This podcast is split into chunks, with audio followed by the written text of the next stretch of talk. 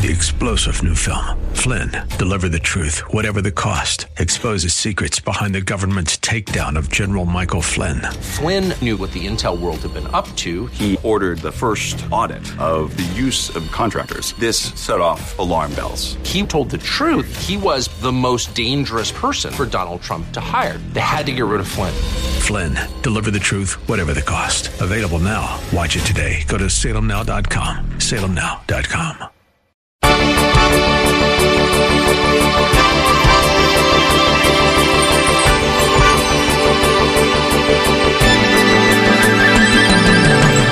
Know the permanency of difficult times. Know that it's permanent. Know it's for the whole church age.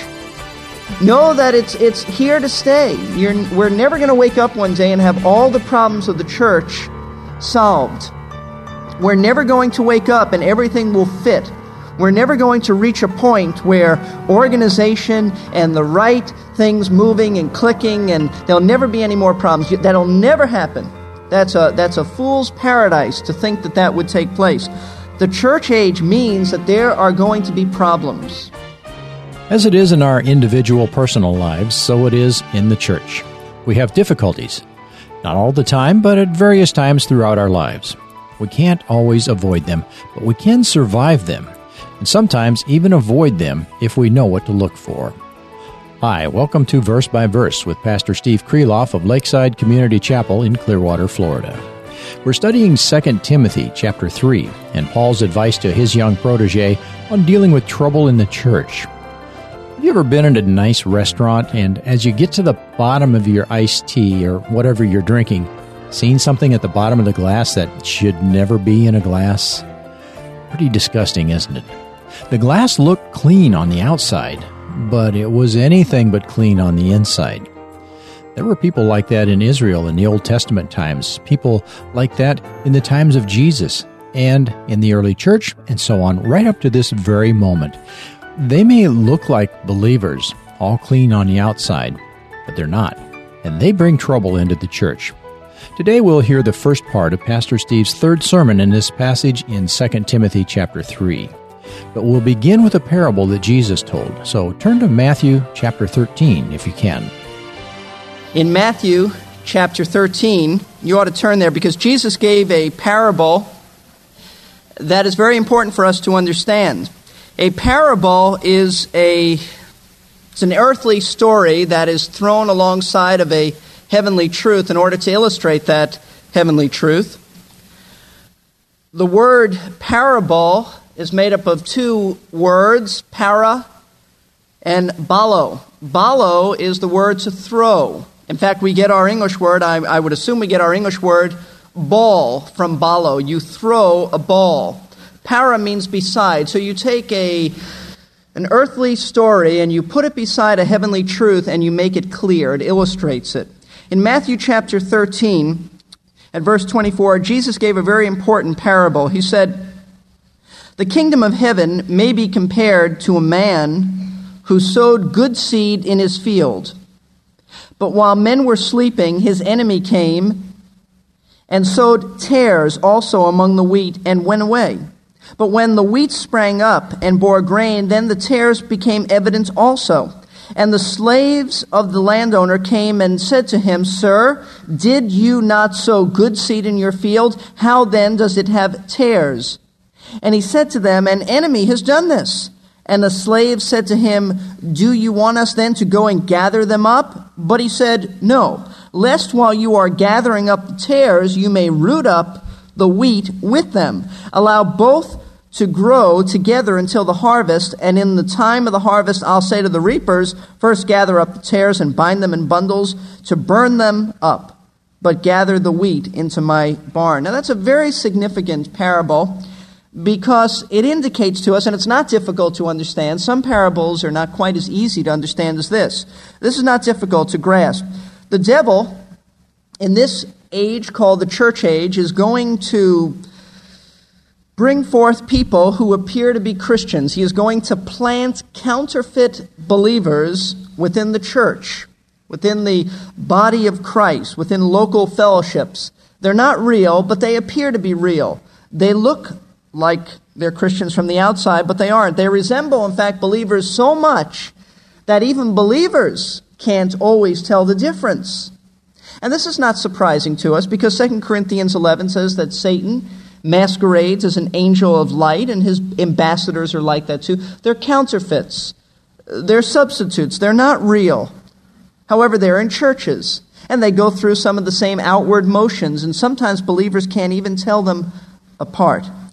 Therefore, based upon this parable, we know that the church is going to be filled with tares. Not the genuine thing, but they look like the genuine thing. Tares look similar to wheat, but it's not wheat. Unbelievers who pretend to be believers.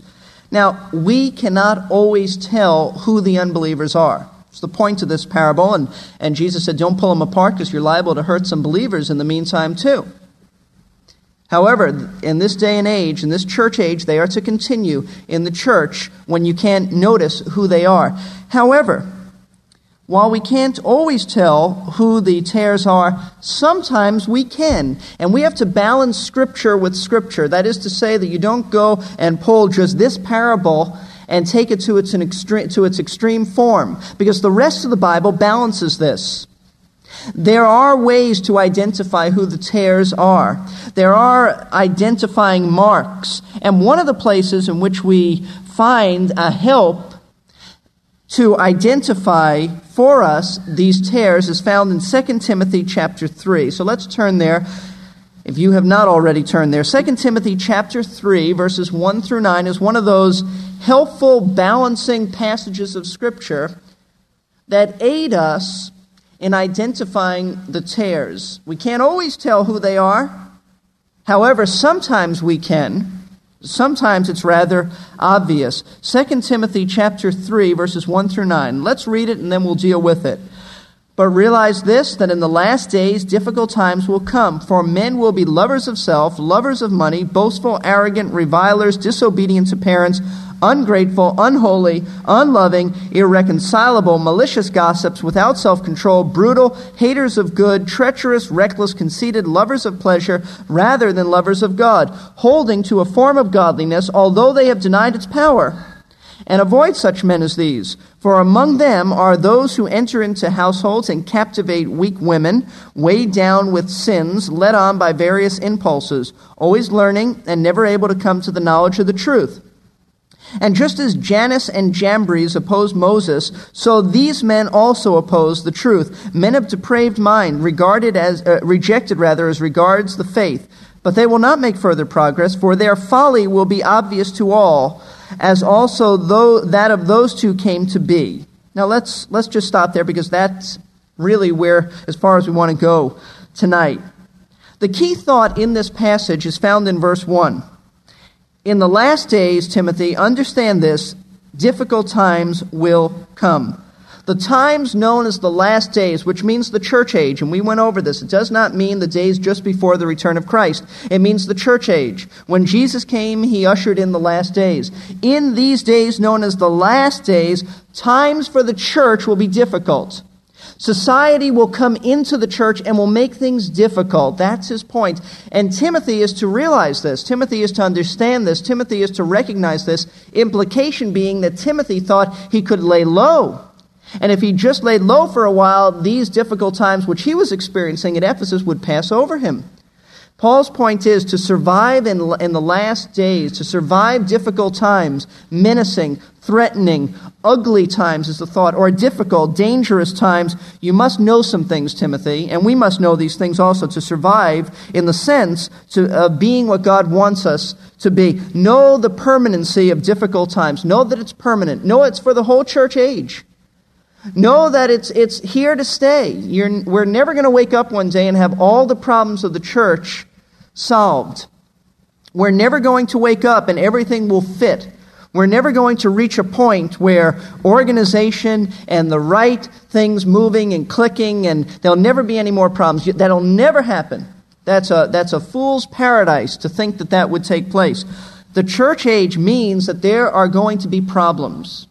There's going to be difficulties for the church. It is permanent. No matter how much we preach, no matter how much we teach, no matter how pure we stay in our leadership, no matter how much evangelism we do, no matter how, our, how pure our motives might be, there are going to be difficult times. And they come in seasons, they come in waves. It's not to say that it's an ongoing type thing.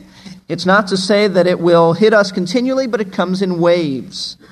That's the point here. Difficult times means difficult seasons. Seasons change, except in Florida. Normally, those seasons change. And the point is that the seasons will come and they'll go, but it will be a permanent thing that will, that will last. So it's a, a permanency of difficult times. Secondly, to survive difficult times, we need to know the problem of difficult times. What is the real problem? What's, what's the reason? What's the cause? And the cause, according to verses 2 through 4, are people. People who uh, get into the church and they just mess things up. The reason we have problems in churches is because of people. The church is made up of people. People are the church.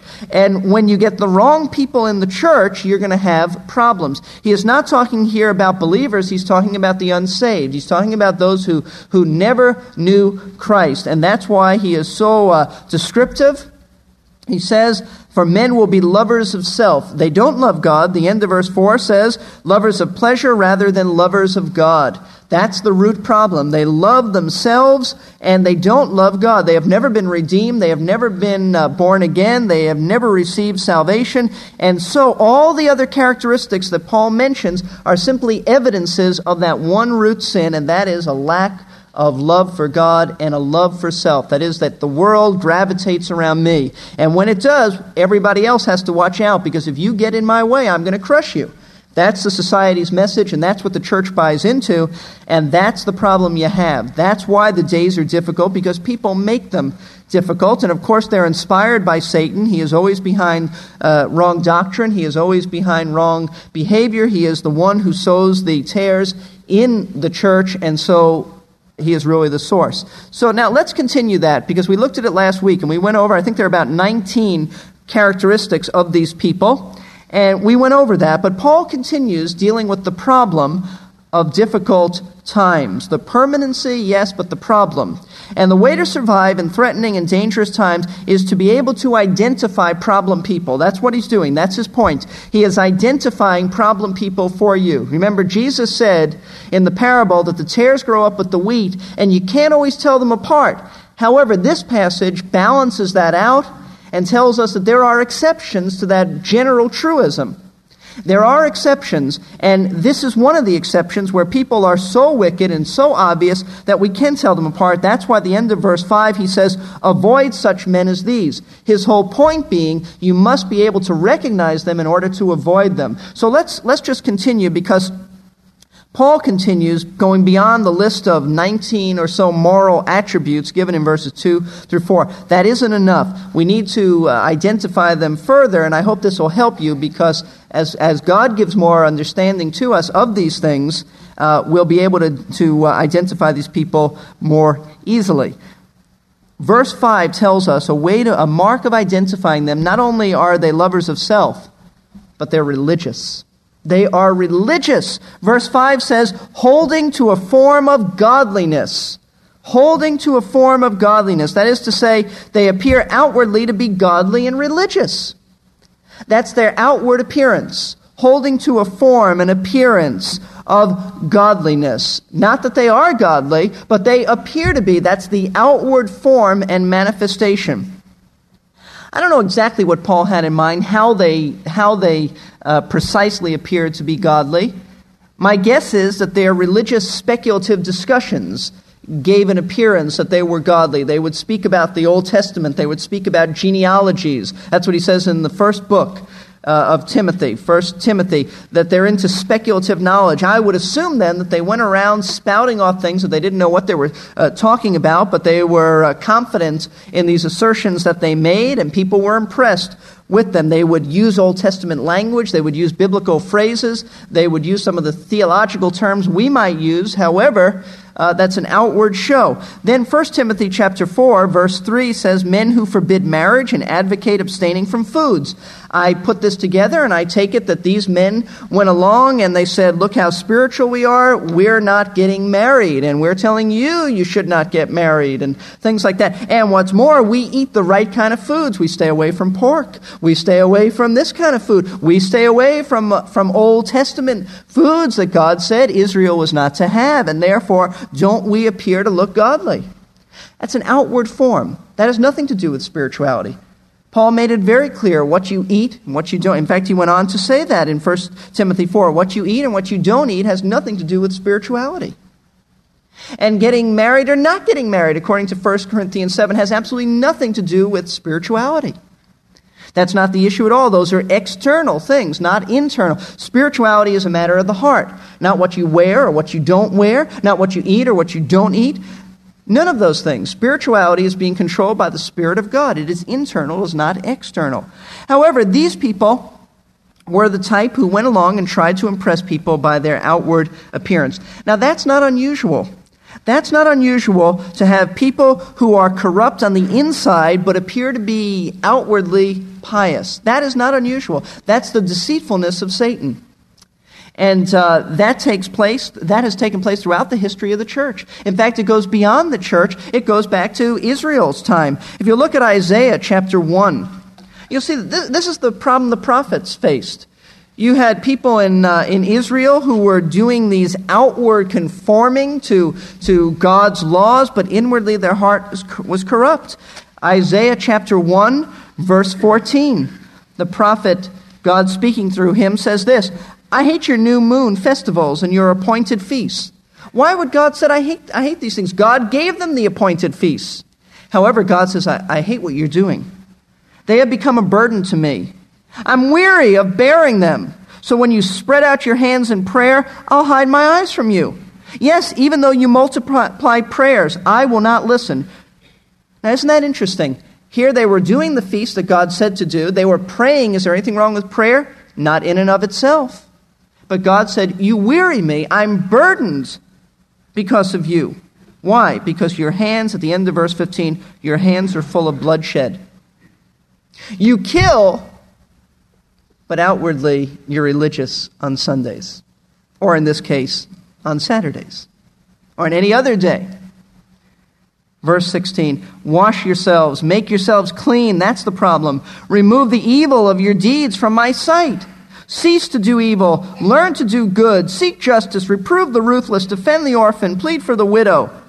I mean, the problem was they were outwardly religious, but inwardly corrupt. Can you think of another group like that?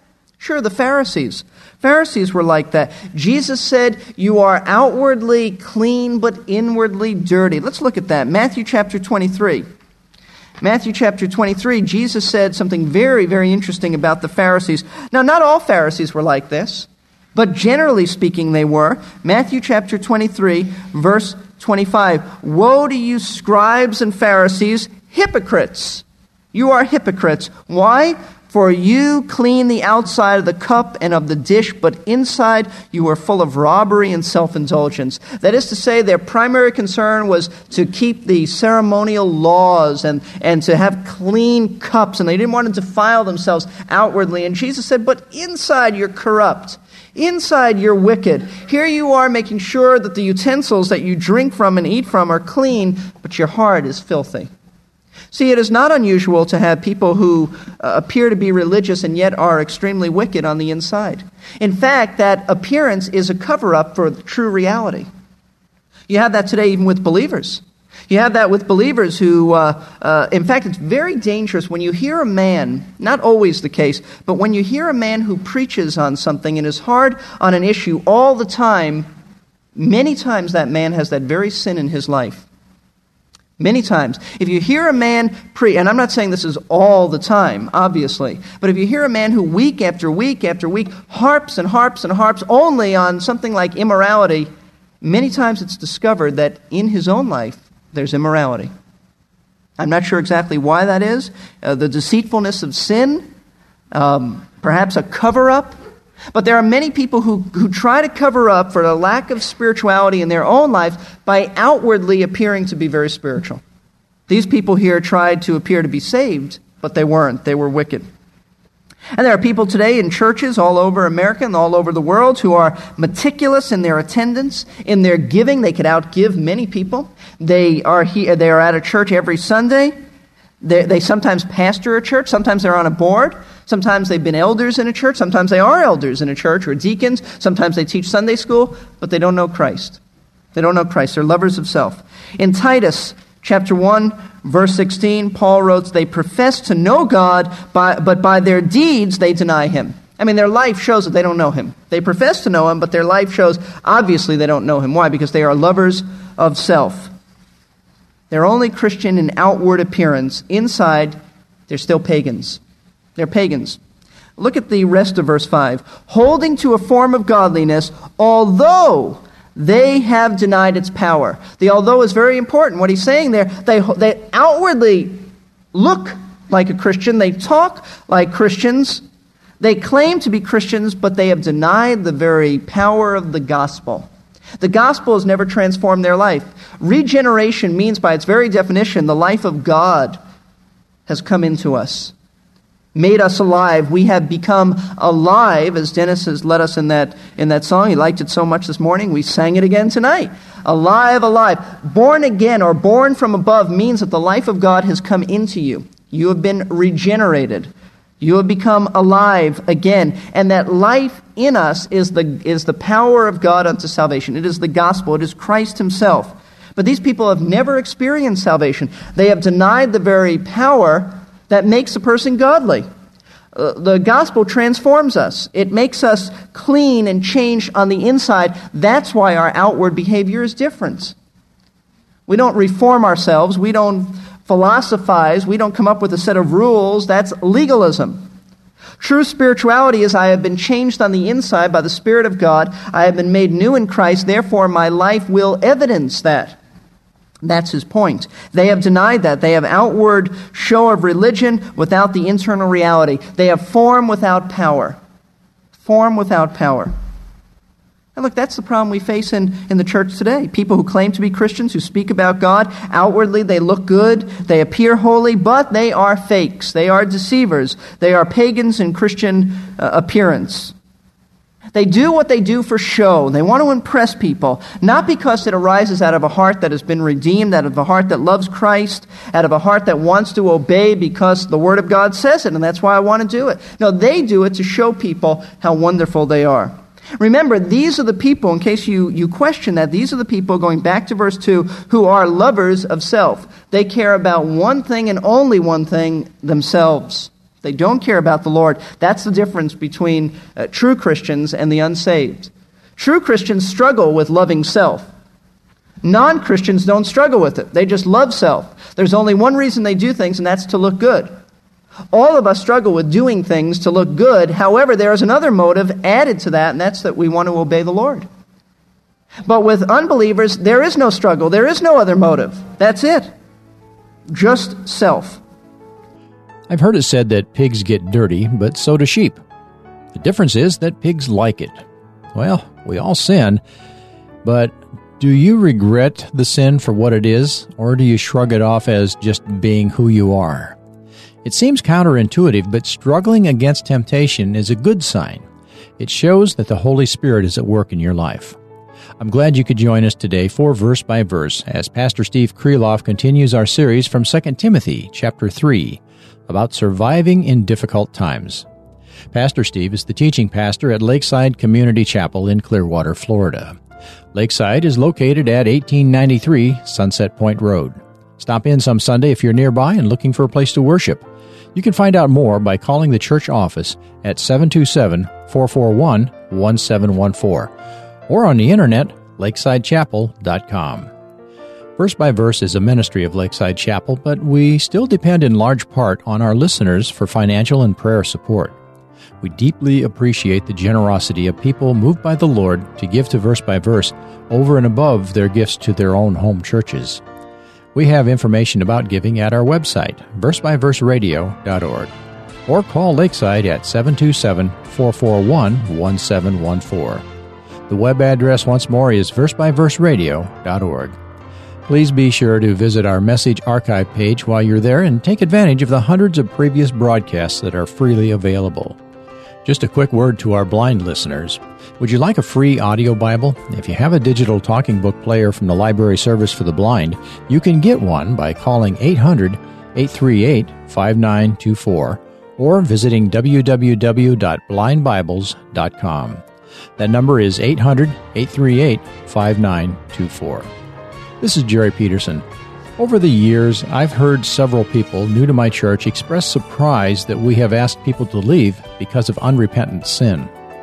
The Bible makes it clear how to handle such issues, but many churches don't follow those instructions. Next time on Verse by Verse, Pastor Steve will be discussing that topic along with giving us more methods by which we can identify these wolves in sheep's clothing when they creep into our local congregation. I hope you can be here.